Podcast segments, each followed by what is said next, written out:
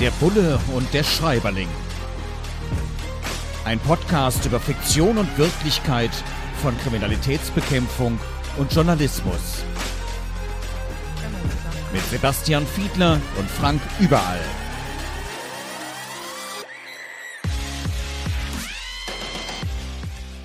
Herzlich willkommen zu einer neuen Folge von Bulle und Schreiberling. Diesmal mit Arno Strobel. Und ja, Fakt oder Fake heißt der Titel, ein Psychothriller mit dem Untertitel Wer soll dir jetzt noch glauben? Erschienen im Fischer Verlag. Und äh, wir fangen heute mal ein bisschen anders an, nämlich mit dem Autor Arno Strobel. Im Klappentext heißt es, dass er sich beim Weißen Ring engagiert, also der Opferhilfe. Wie, wie wichtig ist das eigentlich tatsächlich, dieser Weiße Ring? Super wichtig, eine ganz großartige Organisation. Ich bin auch Mitglied kann man jedem nur empfehlen oder, ja, oder die jetzt zuschauen, weil die tatsächlich eine wahnsinnig äh, tolle Unterstützung äh, leisten bei Opfern und Geschädigten von Straftaten. Das können Gewalttaten sein, das können Situationen sein, wo Leute ausgeraubt worden sind und erstmal Unterstützung brauchen. Das ist menschlicher Beistand entweder oder es ist monetäre Unterstützung, also finanzielle. Es gibt, ähm, um ein Beispiel äh, zu sagen, die Situation, wenn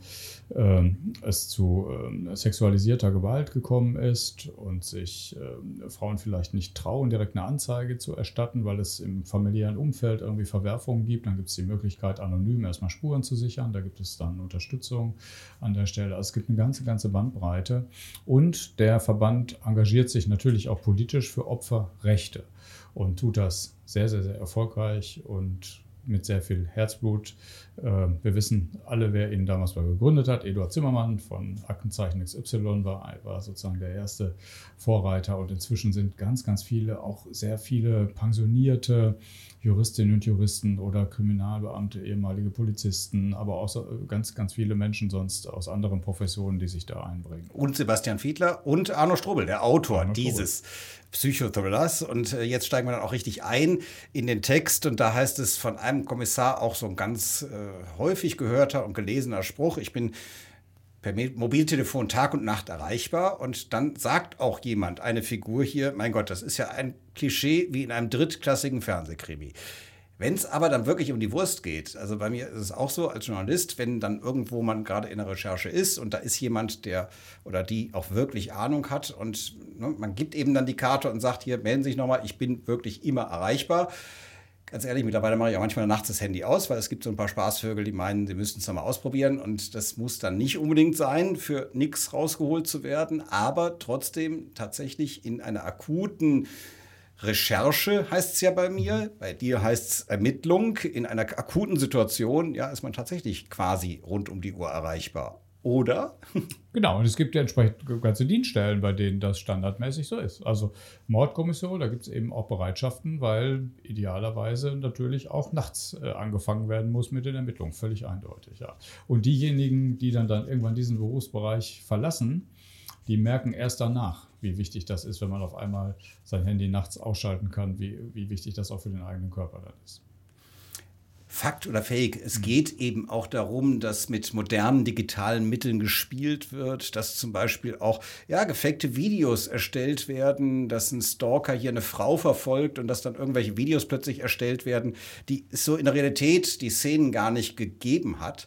Und äh, dass auf der anderen Seite dann die Polizei zum Teil sehr zurückhaltend ist. Also ist das jetzt eine Nachstellung, ist das eine Bedrohungslage? Und wenn dann nicht genug Aspekte zusammenkommen, kann es eben auch sein, dass das nicht der Fall ist, wo dann ein Kommissar auch sagt, nee, da können wir nicht ermitteln, die Drohung ist uns noch zu vage.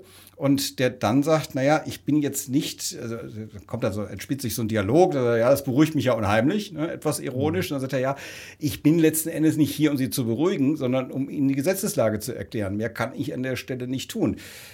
Äh, fände ich, glaube ich, in der Situation auch ein bisschen frustrierend. Hm. Das ist so. Also man macht ja immer so eine Gefahrenprognose. Und äh, anders geht es letztlich nicht. Und die muss so gut wie möglich sein. So, und die kann stimmen oder nicht, weil das ist eine Prognose natürlich so an sich. Aber es ist natürlich völlig klar, dass die Rechtslage dann die, die, das Fundament liefert. Aber du hast ja sozusagen einen zweiten Aspekt mit hineingebracht, nämlich die Frage, welche Informationen stimmen denn und welche nicht. Ne? Und in Zeiten von künstlicher Intelligenz ist das wirklich ein riesengroßes Problem, weil die Technik da immer weiter voranschreitet. Und es gibt so ein, ein berühmtes Experiment, äh, wenn hier zwei Bilder nebeneinander gelegt werden würden von äh, Köpfen und du solltest entscheiden, ob, äh, auf welchem Foto eine real existierende Person abgebildet ist und welches Foto komplett von einem Computer generiert ist, hast du im menschlichen Sinn inzwischen keine Chance mehr, das zu identifizieren. Ja, die sogenannten Deepfakes, wo dann mhm. eben auch die Stimme draufgelegt wird. Und das wird mittlerweile so gut angepasst, auch in der Mimik, dass es dann nahezu nicht mehr zu entscheiden ist. Wir unterhalten auch mittlerweile ganze Abteilungen in Medienhäusern, die sich nur um sowas kümmern, mit absoluten Profis, die davon Ahnung haben. Weil in der Tat, das kann dann auch nicht jede und jeder. Das ist halt mhm. sehr kompliziert geworden.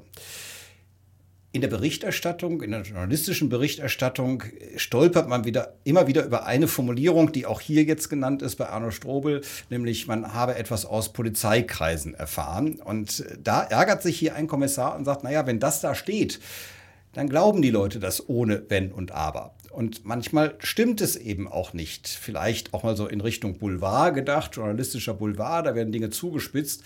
Also ich persönlich kenne es auch so, wobei, wenn ich diese Formulierung mal verwende, dann eben wirklich nur, wenn ich tatsächlich und in der Regel dann auch nicht nur eine Quelle aus der Polizei, sondern wirklich von mehreren, mindestens zwei Seiten dort gehört habe, dass man da wirklich dran ist, dass es wirklich so ist, dass man diesen Verdachtsmomenten wirklich nachgeht. Oft kommt dann sogar noch äh, zumindest die indirekte Bestätigung durch die Staatsanwaltschaft. Also man macht sich das wirklich nicht einfach, etwas zu berichten aus Polizeikreisen. Gleichwohl kann natürlich auch falsch sein. Das kann rein theoretisch passieren und dass man äh, das dann sozusagen damit adelt, ne, Polizeikreise, das hört sich natürlich erstmal unglaublich seriös an. Äh, hat das auch in den Fällen von Wirtschaftskriminalität, wo dann irgendwas durchgestochen wurde aus Polizeikreisen, euch auch manchmal richtige Schwierigkeiten gemacht? Nee, daran kann ich mich nicht erinnern. Wir hatten häufig eher die Situation, dass es, dass es nicht selten auch so war, dass Informationen, die bei Journalistinnen und Journalisten schon vorhanden gewesen sind, für die Ermittlung relevant waren. So rum war es häufig auch. Ähm, an diesen anderen Teil kann ich mich nicht erinnern. Ich kenne aber die Formulierung natürlich. Die, es gibt ja auch aus Regierungskreisen und so. Also äh, das soll ja, glaube ich, nur bedeuten, dass ihr eben die Quelle, die unmittelbare Quelle dann eben geheim halten wollt nochmal zurück auf die Analyse von Videos. Mhm. Hier heißt es dann, ja, äh, im Prinzip eine tolle Sache. Man kann Hundertstel Sekunde auseinandernehmen und äh, kann dann eben gucken, ob das funktioniert. Hier heißt es aber dann, und ich meine, wir sind beide gewerkschaftlich engagiert gewesen. Ähm, hier heißt es dann, für die Polizei ist das eigentlich zu teuer. Also ja, es ist auch was, was wir sowohl was den Personalstand angeht, also wie viele Leute arbeiten da eigentlich und wie hoch ist die Arbeitsbelastung, aber auch wie ist die Ausstattung, was habe ich eigentlich zur Verfügung. Und das ist auch was, was immer mal wieder auftaucht und auch damals bei dir, Bund Deutscher Kriminalbeamter, immer mal wieder ein Thema war, wie ist man ausgestattet. Also ist tatsächlich eine anständige Videoanalyse, ist das für manche Dienststellen zumindest einfach zu teuer und man verzichtet auf mögliche Tools zur Aufklärung? Das wird man in Teilen so feststellen müssen, glaube ich. Ich Ui. glaube schon, ich würd, glaube, glaube nicht, dass alle Bundesländer flächendeckend überall herausragend gut aufgestellt sind. Man muss dazu sozusagen einen zweiten Teil erklären, weil es auf der Seite der Softwaresysteme und der Anwendung ganz generell, und da ist das sozusagen, wäre das so ein Teilaspekt, der damit reinspielt, eine Konsolidierung gibt. Das heißt jetzt, es gibt ein ganz, ganz, ganz großes Projekt, das gilt, glaube ich, so als europaweit größtes Projekt im, im, Sicherheitsbereich, wo man versucht, wirklich die Datenanwendungen, die die Länder und der Bund, die unterschiedlichen Polizeieinheiten so haben, zusammenzuführen. Es soll dann nur noch ein sogenanntes Datenhaus geben, wo alle Informationen einmal reingehen und dann wird entschieden, wer darf da auf welche Daten zugreifen. Und der Teil mit diesen Anwendungen, jetzt mit den Softwareanwendungen, soll so gelöst werden, das kann man sich vereinfacht vorstellen wie in so einem App Store dass also in ganz Deutschland, äh, das könnte jetzt Niedersachsen oder Bayern oder Schleswig-Holstein sein, die würden dann sagen, wir haben hier eine super Bildbearbeitungs- oder Analysesoftware und wir würden empfehlen, dass wir die jetzt alle nutzen und dann würden bestimmte Kriterien erprobt und dann wäre der ideale, wünschenswerte Zustand, dass dann alle in Deutschland tatsächlich dann dieses beste Produkt nutzen und nicht 50 Unterschiede. Bulle und Schreiberling zu Arno Strobel und Fakt bzw. Fake, einem Psychothriller, wie er gucken uns an, wie realistisch sind Darstellungen unserer Berufe, also Journalismus und Kriminalistik. Und ähm, auch ein Motiv, das hier beschrieben ist, ist, dass ein Anwalt einen Beschuldigten vertritt und dass der der Polizei nicht wirklich über den Weg traut, weil er davon überzeugt ist, dass sein Mandant unschuldig ist und der schaltet dann zusätzlich noch einen Privatermittler ein.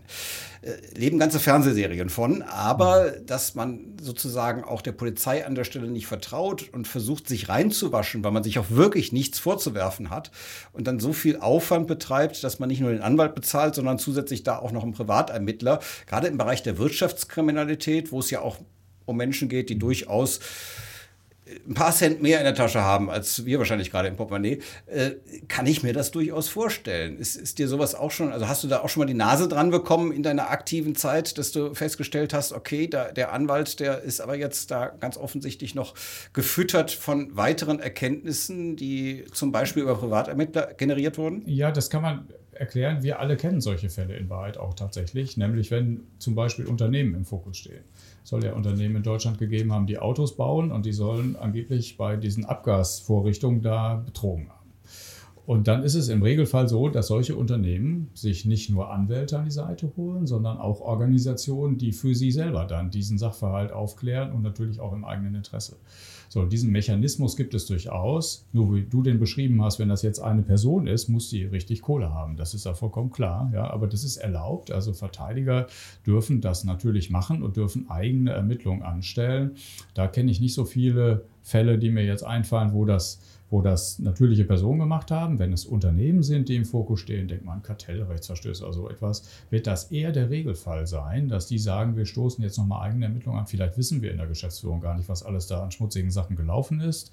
Und in jedem Fall wollen wir das aber selber wissen und da vertrauen wir nicht auf die Polizei. Das gerät uns dann ja aus den Händen. Wir wollen das gerne selbst in den Händen haben. Solche Fälle sind gang und gäbe. Da leben äh, sehr, sehr große, sehr äh, Wirtschaftsunternehmen sehr gut von, solche Ermittlungen zu machen. Aber jetzt kann es natürlich der einzelnen Person, der Managerin, dem Manager auch passieren, dass er oder sie zu Unrecht beschuldigt wird. Und das wird hier auch beschrieben, dass jemand dann auch in Zwangsurlaub geschickt wird von der Chefin, dem Chef. Ist ja klar, jemand, der beschuldigt wird, der irgendwie in die Kasse gegriffen haben soll oder was Kriminelles getan haben soll, den möchte man jetzt nicht unbedingt dann noch am Computer am Schreibtisch sitzen haben. Aber wenn sich dann später rausstellt, war gar nichts dran, letzten Endes ist es natürlich auch eine heftige Rufschädigung. Wie sagt man immer so schön, irgendwas bleibt immer hängen. Das ist was, wo wir auch häufig drüber nachdenken als Journalistinnen und Journalisten. Was adeln wir sozusagen an Verdachtsmomenten jetzt dadurch, dass wir es auf Sendung ins Blatt, ins Netz äh, bringen? Äh, da muss man wirklich auch sich der hohen Verantwortung bewusst sein. Ist die Polizei sich dieser Verantwortung auch immer bewusst? Weil so an Handschellen jetzt möglicherweise jemanden rausführen oder auch nur eben, dass im Unternehmen bekannt wird, okay, der ist jetzt beschuldigt und deswegen wird er in Zwangsurlaub mhm. geschickt und äh, kriegt man da manchmal ein schlechtes Gewissen, wenn das Ganze dann sich als Luftnummer rausstellt? Wenn das so sein sollte, bestimmt. Also das kann ich mir sehr gut vorstellen. Die Polizei selber hat aber grundsätzlich, würde ich sogar sagen, kein Interesse an großen öffentlichkeitswirksamen Aktionen. Also das heißt, eine große Fernsehbegleitung von irgendwelchen Durchsuchungsmaßnahmen ist nicht sonderlich wünschenswert. Also ganz, ganz im Gegenteil. Äh, das, ähm, ja, also würde ich erstmal dem Grunde nach so sagen. Ich komme nur auf einen ganz anderen Punkt. Ähm, der mich an der Stelle wirklich sehr interessieren würde, nämlich die Frage, wie wird danach darüber berichtet? Also bis, bis zu dem Punkt, ja, wo wir jetzt sind, okay, die Ermittlungen haben ergeben, es, er war unschuldig, ist es nicht dann tatsächlich so, dass dann die Meldung darüber, dass derjenige unschuldig gewesen ist oder mindestens auf jeden Fall freigesprochen worden ist oder so, doch sehr viel kleiner ist als die Ursprungsmeldung? Ja, äh, Bad News are Good News. Ja. Also schlechte Nachrichten sind gute Nachrichten im Sinne von, sie verkaufen sich gut.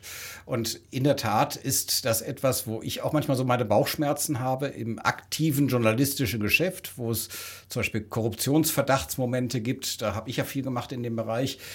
Und man dann irgendwann auch, wenn es Prominente sind, die Namen benennt und dann eventuell sich später herausstellt, es war doch nicht so viel dran und es ist zum Beispiel dann ein Freispruch und in der Tat, das wird weniger zur Kenntnis genommen, es wird weniger groß berichtet. Es macht ja keiner die Titelseite oder die erste Meldung in der Tagesschau, dass jemand freigesprochen wurde. Das in der Tat ist äh, ein Ungleichgewicht, das es dann zuweilen auch schwierig macht, sich sozusagen gesellschaftlich wieder reinzuwaschen. Das äh, habe ich manchmal dadurch gelöst, dass ich dann nochmal irgendwie Interviews mit den Leuten gemacht habe, dass sie nochmal einen Rückblick gemacht haben, um irgendwo nochmal diese Möglichkeit zu geben, das nochmal aufzuarbeiten. Das wollen aber auch nicht alle, kann ich auch nachvollziehen. Viele wollen sich dann auch mhm. einfach von diesem Fall verabschieden und sagen, das war eine Episode in meinem Leben, an die erinnere ich mich sehr ungern zurück und die möchte ich jetzt nicht sozusagen nochmal zweithand durchleben. Insofern, ja, das ist eine Schwierigkeit. Man muss sich aber immer wieder auch bewusst machen, ist bald auch wieder Weihnachten. Da sitzen wir mit der Familie zusammen und äh, dann wird es auch genau die gleichen Funktionsweisen geben, die wir als Medien natürlich auch haben. Dann wird beispielsweise irgendjemand kommen, jemand Junges aus der Familie und sagen, hier, ich habe gerade mein Abitur gemacht mit 1, irgendwas und alle werden sagen, ho, schön, hm, hm, toll. Ja, vielleicht auch noch kurz mit dem Sekt anstoßen oder so, ja. Und danach kommt irgendwie so, sag mal, hast du gehört? Tante Erna hat im Drogeriemarkt gestohlen, die ist erwischt worden. ja, über was wird wohl die Weihnachtstage mehr geredet? Mhm. Das Abitur ist sofort wieder weg, da denkt keiner mehr dran, also außer der Abiturient. Nur, das sind halt zutiefst menschliche Funktionsweisen und die machen auch vor den Medien nicht ganz Halt. Das ist richtig. Apropos Halt, wir sind schon wieder am Ende dieser Folge von Bulle und Schreiberling. Herzlich willkommen und nein, herzlichen Dank und herzliches Willkommen in 14 Tagen wieder zur nächsten Folge von Bulle und Schreiberling. Dir hat dieser Podcast gefallen? Dann klicke jetzt auf Abonnieren und empfehle ihn weiter. Bleib immer auf dem Laufenden und folge uns bei Twitter, Instagram und Facebook. Mehr Podcasts findest du auf meinpodcast.de.